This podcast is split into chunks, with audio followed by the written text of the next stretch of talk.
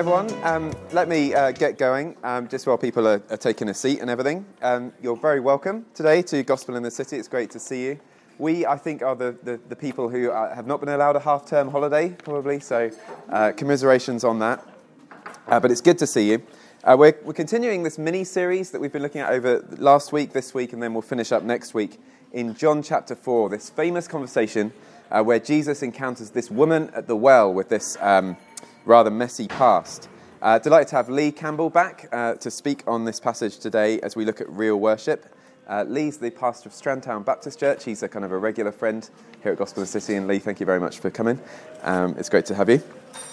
Um, so, I'm, in a few minutes, I'm going to read the passage and, and pray, and then I'll invite Lee up to speak. But just before that, can I just draw your attention to the, to the handout there and to a special event that's coming up in two weeks' time um, that we're calling Real Life, question mark, uh, Real Life. Um, on the 6th of March, we've got Jeremy Marshall um, coming over to join us uh, from London. Jeremy was, um, uh, had a career in banking and was formerly the CEO of Hoare's Bank, which was uh, it's one of the most well-known private banks in London. Um, but a few years ago, he was diagnosed with incurable cancer, and so he's since resigned from being the, uh, the CEO of that. Um, and he's, he's coming over and he's basically willing to have a really honest conversation with us about facing death and how he, as a Christian, uh, feels about facing death. You can see, um, if you check the email this week, you'll see a link to a video where he's done a, a similar event in London, and you can kind of see the, the, what the man is like, and you can see his faith, and you can see how honest he'll be with us about, about what he's uh, experiencing and, and, and looking ahead to. And um, we're really hoping that will be something that will be of interest to, to a wide variety of our colleagues. Um, somebody who's obviously got uh, good business experience and has got this interesting story to tell. So we're hoping that you might uh, be able to find that an easy way to invite people to come along um, on a Wednesday lunchtime for that, um, for that event. And then we're going to follow that up on, the 13th of March with uh, more of a gospel presentation, uh, looking at uh, John chapter 4, the healing of the official son uh, where Jesus makes this wonderful promise to this, this father who's facing the loss of his son. Uh, Jesus says, Your son will live. Just a remarkable promise, and um, we find that that is a promise that Jesus is able to come good on. Um, so we're hoping that that two part event will be something that will be really uh, compelling for people to think about the possibility of real life. So do want to commend that to you and just ask that you be maybe holding that in your prayers and particularly thinking about whether there's a, a, colleague or a friend that you might be able to invite along to that. Okay, well, let's turn then to today's passage, uh, John chapter 4. Um, you can find that on page uh, 11 or 10 of our, of our little Gospels there. And we're going to be, or, yeah, but page 11. We'll pick, pick the story up at verse 16. So remember, Jesus has encountered this woman at the well. They've had a conversation about water. And Jesus has talked about um, offering the gift of water that wells up to eternal life. So we begin uh, reading again there at verse 16 at the top of page 11. Jesus said to the woman, Go, call your husband, and come here. The woman answered him, I have no husband. Jesus said to her, You are right in saying, I have no husband. For you have had five husbands, and the one you have now is not your husband. What you said is true. The woman said to him, Sir, I perceive that you are a prophet. Our fathers worshipped on this mountain, but you say that in Jerusalem is the place where people ought to worship. Jesus said to her, Woman, believe me, the hour is coming when neither on this mountain nor in Jerusalem will you worship the Father. You worship what you do not know. We worship what we know. For salvation is from the Jews. But the hour is coming, and is now here, when the true worshippers will worship the Father in spirit and truth. For the Father is seeking such people to worship him. God is spirit, and those who worship him must worship in spirit and truth. The woman said to him, I know that Messiah is coming, he who is called Christ. When he comes, he will tell us all things. Jesus said to her, I who speak to you am he. Well, let's pray as uh, we come to have a look at that uh, little section of the Bible. Uh, our Father, we thank you for um, the chance to meet up together today in the middle of our working weeks. Uh, we thank you for the provision uh, that you've given us. Uh, thank you for the food and drinks that we're able to enjoy. Uh, thank you for all the, the hustle and bustle of the city and all the hard work that goes on it, on in it. And thank you, Father, for uh, the way that you speak to us and you tell us about what it means to live for you. We pray that you would speak again to us this lunchtime by your Holy Spirit.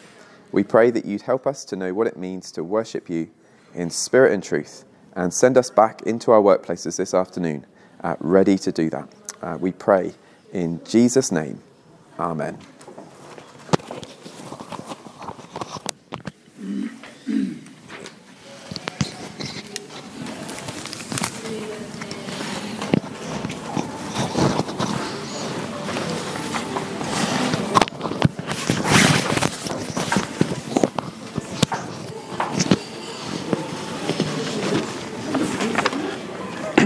Okay, it's lovely to be back with you uh, again uh, this afternoon.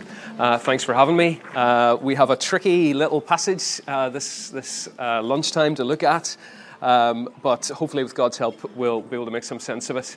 I don't know if you've ever had the experience, I certainly have had it a number of times, just even over the last few weeks, where you, you, talk, you meet someone and then they say, Oh, I met someone who knows you. and I don't know how you react when you hear that. Uh, I usually feel a little sense of growing dread. Oh no, oh no. Uh, who was that person? Uh, what period of my life was that person? did they know me? Uh, what did they say? Was it good? Was it bad? Um, I, I, maybe I'm on my own there with that, uh, but I think that reflects something deep in all of us that there's things in our past that we would really like to stay in the past that we wouldn't want anyone else uh, to know about. Uh, a friend of mine put it this way recently, and I thought it was very helpful to kind of crystallize our thinking. He said, Imagine you have someone who knows you intimately, who knows you intimately, and they were asked to honestly write down on a couple of sheets of paper uh, a, a very detailed description of you and pop that in an envelope, right? Pop that in an envelope uh, would you be comfortable if this was your envelope for me to open it and read it to everybody? Uh, and I suspect if you're anything like me, you probably would, would actually be quick to leave the building if that was about to happen, uh, because you know that there's things on, on those sheets of paper, if the person who knows you intimately was describing you truthfully, uh, that you wouldn't be proud of. Uh, there'd be, for example, they'd maybe describe your bad temper uh, or they might describe uh, your thoughtless attitude to other people or your selfishness, or they'll be describe the, the times that you've held on to grudges, uh, describe the times that you've tended towards gossip or told lies to cover your back. Uh, or even as I describe all those things, you may be thinking, well, actually, that's, that, that doesn't come close. My past, my mess, is, is much more uh, shameful, embarrassing than even those things. Uh, well, what we see in this little passage uh, this afternoon is someone who has a past that they'd rather conceal. Um, what happens when someone like that meets Jesus? What happens when someone like that uh, meets Jesus? What we've had in uh, John's Gospel, in John chapter 3 and in John chapter 4, we've got two very famous encounters with Jesus. Uh, and John, I think, deliberately puts them side by side uh, inviting this, us as readers to compare and contrast uh, the two characters and the two conversations. Uh, there's Nicodemus in chapter 3, there's then this woman in chapter 4, and there's some very obvious differences. He's a man, she's a woman, uh, he's a Jew. Uh, she's a Samaritan. But then there's a whole bunch of other differences as well. He's uh, a religious expert, and she's an immoral woman. Uh, he is well respected by all. She is, someone who, reading between the lines, is a bit of a social outcast. Uh, he's someone who appears to know all the answers, uh, and she is someone whose behavior invites all the questions. Uh, he uh, is uh, someone um, who, again, you would expect to be in the kingdom of God, and we discover that he's not. Uh, and she's someone you expect Jesus to reject uh, but actually is someone who is welcomed uh, into uh, a relationship with God. Uh, in, in, many ways, if you were to summarize the, the two conversations, if you, you learn from this conversation with Nicodemus that no one is so good that they don't need Jesus. And then in the conversation with this woman, you find that some, uh, no one is so bad that they will not be welcomed uh, by Jesus. And so, for all of us who have our own history and our own past, things that we are embarrassed and ashamed of uh, in our history, um, what we discover when people like this woman, when people like you and me encounter Jesus, we see two things. And I put them on your sheet there. We see two things when people like us encounter Jesus. And that's what Jesus invites us to today, uh, to encounter him. Uh, the first thing we discover is the total knowledge that Jesus possesses, the total knowledge that Jesus possesses. Let's give you a little, so if you weren't here last week, a little bit of a summary of where we've, we've come from. Uh, this conversation happens against a background of religious uh, and ethnic tension. Uh, Jews and Samaritans hated each other, and there's all sorts of reasons for that. Uh, in the history, uh, the northern region of Israel was, was conquered by the Assyrian Empire, and the way the Assyrians uh, tried to manage and avoid um, uprisings were to move people around, to move, to move people around between their colonies. Uh, and so the, the, many of the Israelite people were deported uh, moved off into exile, and other foreigners were, were uh, placed in northern Israel. And what happened, actually, over time was that the, the, the, peasant Jewish farmers that remained intermarried with these foreigners, and they became a mixed race that became known as the Samaritans. Then in the fourth century, um, after years, the, the Samaritan people pretty much rejected most of the Old Testament except for the first four books uh, of our Bible, the books of Moses. And in the fourth century, they set up a rival temple uh, in Mount Gerizim, which seems to be the mountain that sh- this woman's referring to here. And so, if you were a Jew, you regarded Samaritans as a mongrel race of heretics. I think that's a pretty good description. Uh, to be even more despised than, than Gentiles. And so it's no surprise then that the woman is absolutely shocked when Jesus speaks to her uh, and asks her for a drink. Um, we see that th- this initiates a conversation between Jesus and this woman uh, where Jesus speaks to her about spiritual realities and claims to be able to offer her living water, living water. Uh, we, Jesus goes on to explain he's not talking about H2O. Uh, he's, talk, he's using a metaphor, a picture from the Old Testament, um, describing the overflow of God's goodness that can bring cleansing to a human heart uh, and uh, well up to eternal life. Uh, he is offering to satisfy the deepest longings of her soul the longing for a cleansed conscience, eternal life, a relationship with God. Uh, the woman doesn't get it. Clearly, there's confusion. She still thinks H2O. She thinks Jesus is claiming to be an expert well digger. Uh, and so Jesus very graciously, very kindly uh, goes on to uh, explain and reveal who he really is by telling her who she really is.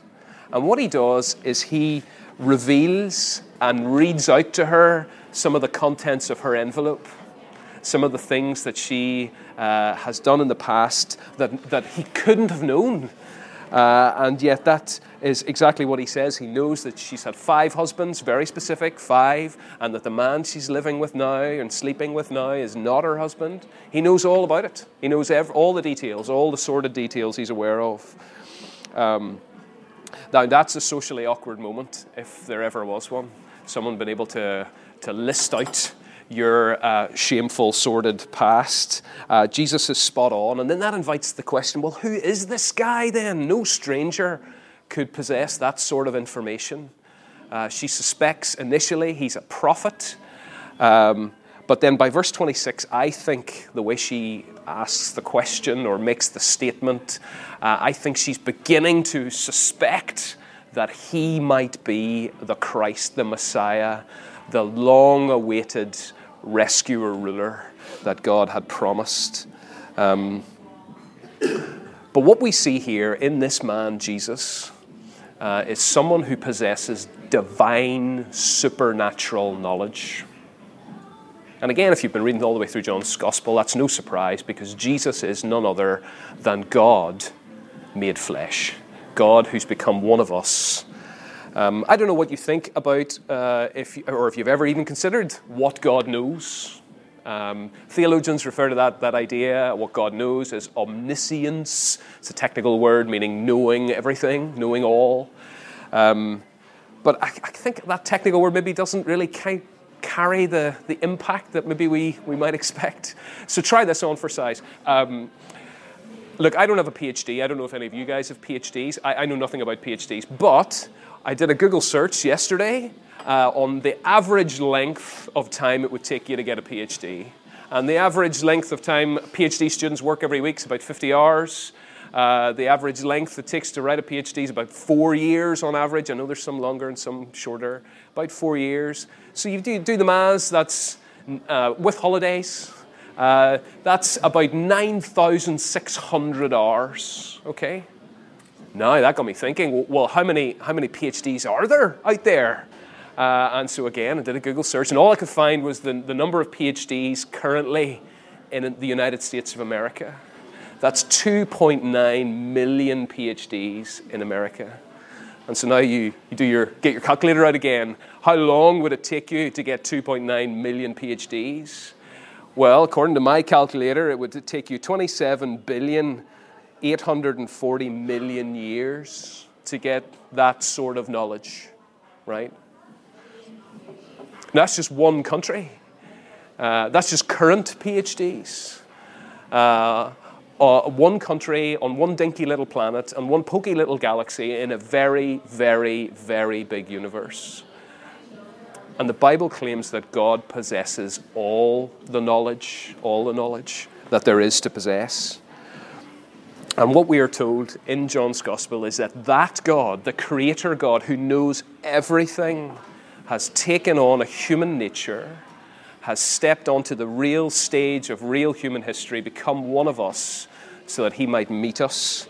And he knows everything, he knows all that knowledge, and yet he still can remember your personal details, her personal details. He knows your personal details this afternoon. This is the knowledge then that Jesus possesses. He knows everything. And if we stop there, that would be we would want to run from Jesus if he's someone who knows everything. But actually, that's not the reaction you're supposed to have.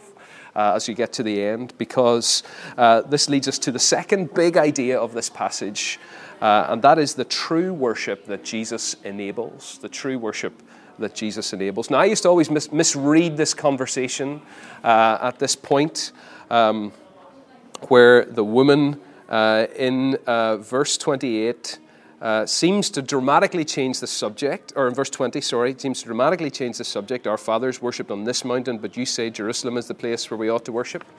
Uh, I used to think Jesus has got a bit too close, a bit too personal, and so what she does is she uses some, um, you know, evasive um, tactics to try to do a bit of a ploy to change the subject onto something a bit safer let, us talk about theology then, if you're a prophet. But as I've studied this passage, I've become increasingly convinced I think this woman's question's absolutely sincere. It's absolutely sincere. Uh, what she is saying is she is saying, I see that you are from God. And if that is true, then you can answer the most important question anyone can ever ask. And that is, where do I go to deal with my mess? Where can I go to find forgiveness? Where can I go to connect with God? Now, you Jews, you say I got to go to that, that place in Jerusalem. Uh, my ancestors say it's here in Gerizim, Mount Gerizim. What, where should we go? What should we do?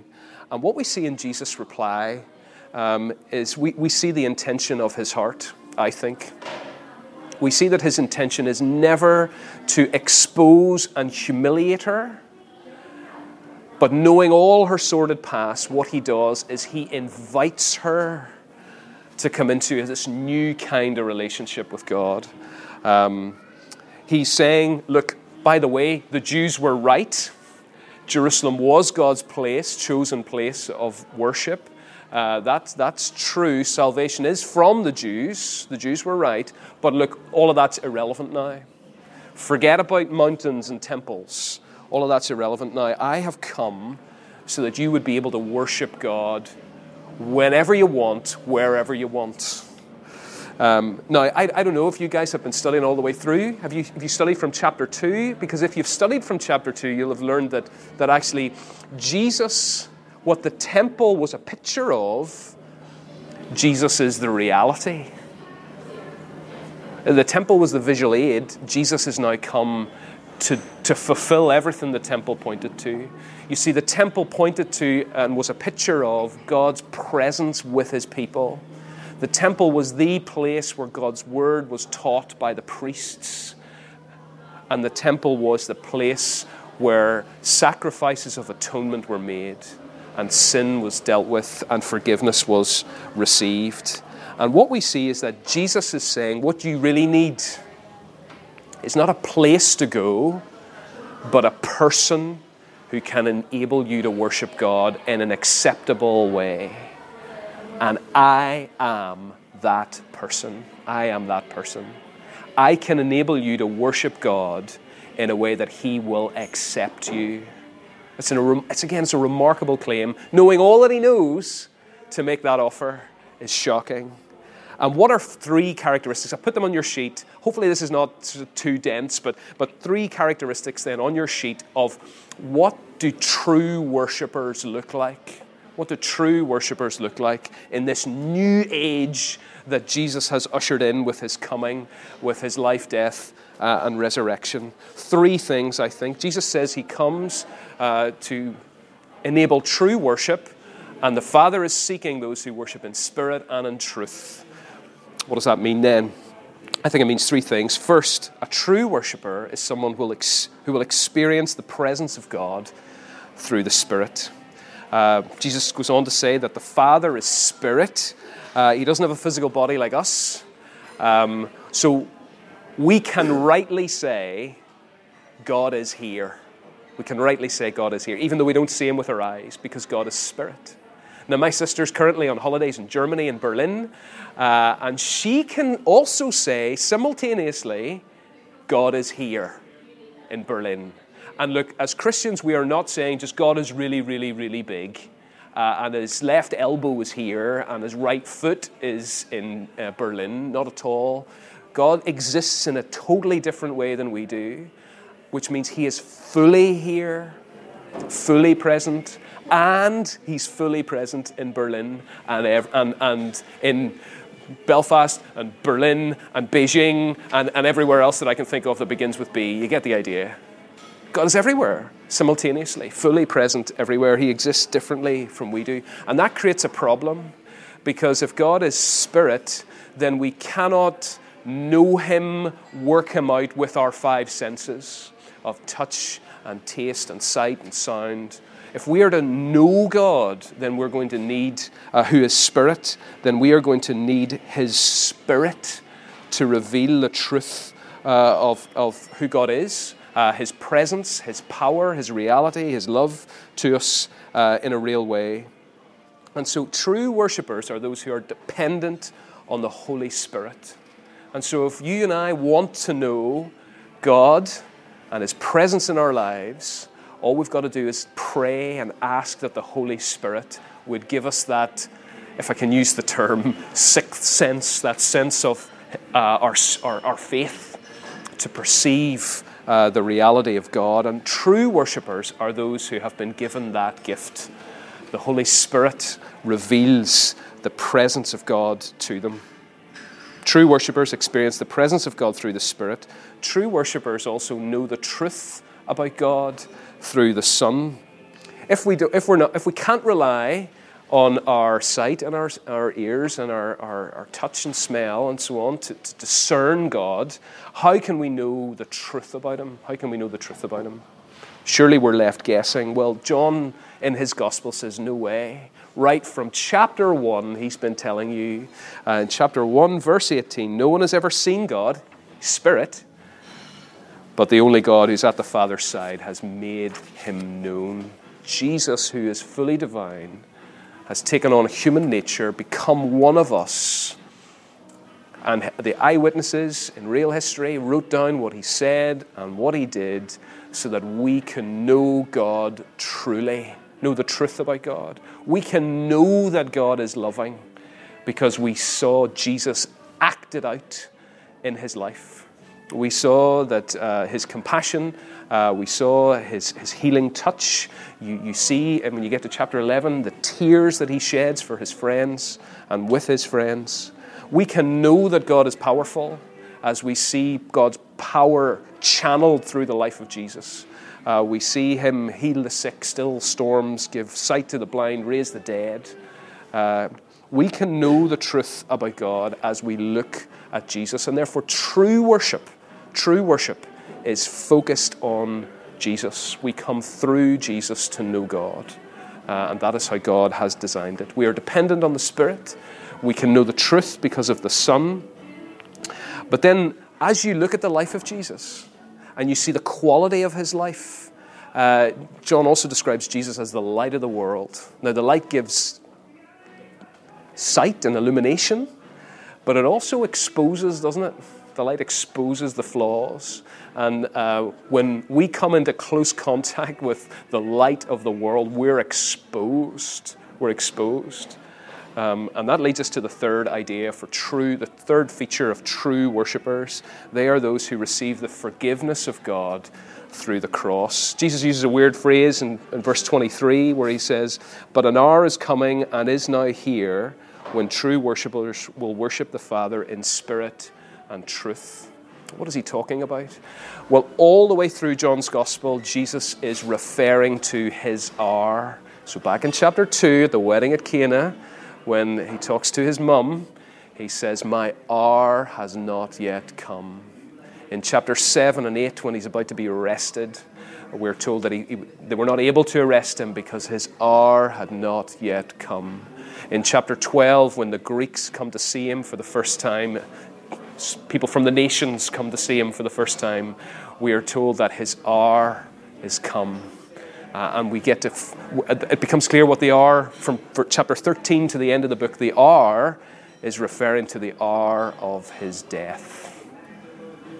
And so, what we are being told here, uh, I think, is that while Jesus knows everything about us, while He knows everything, all my sordid past, all the mistakes I've made, the squalid thoughts I've thought, the cruel uh, words uh, I've spoken, the, dece- the, the, the, lies that I've spoken, the, the, the good things that I've left undone.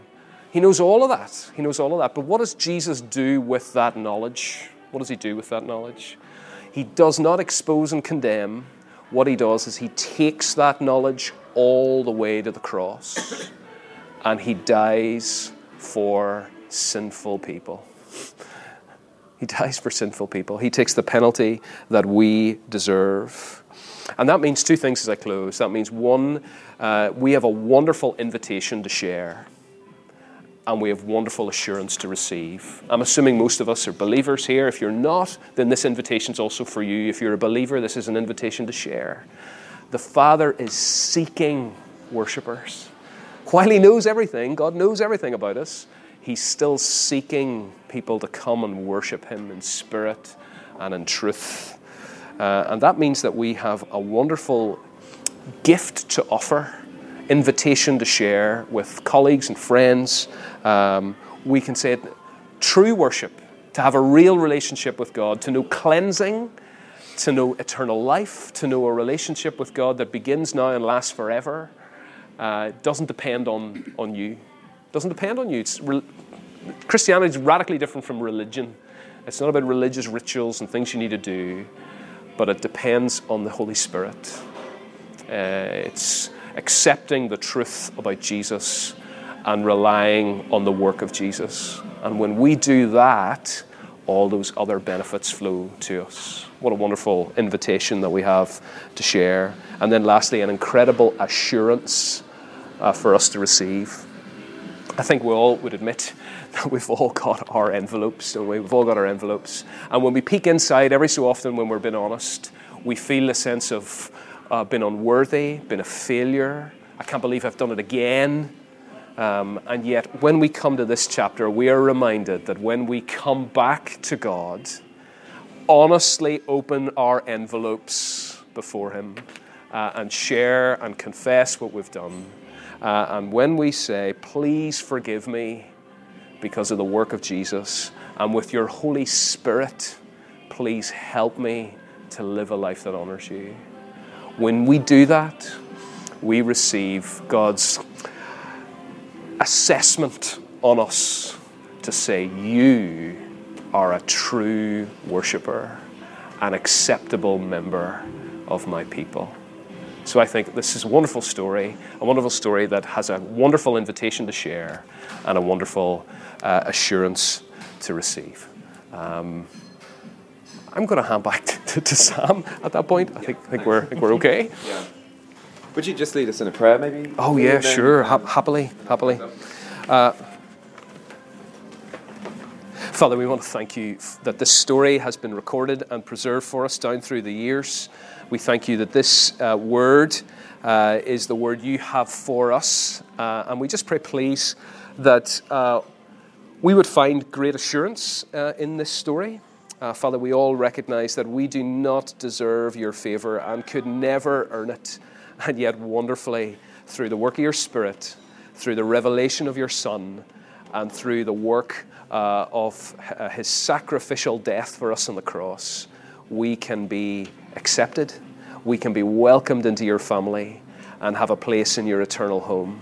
Father, we pray that that, that knowledge would uh, ignite joy in our hearts and give us courage uh, and compassion to share this good news with others that we come into contact with even today.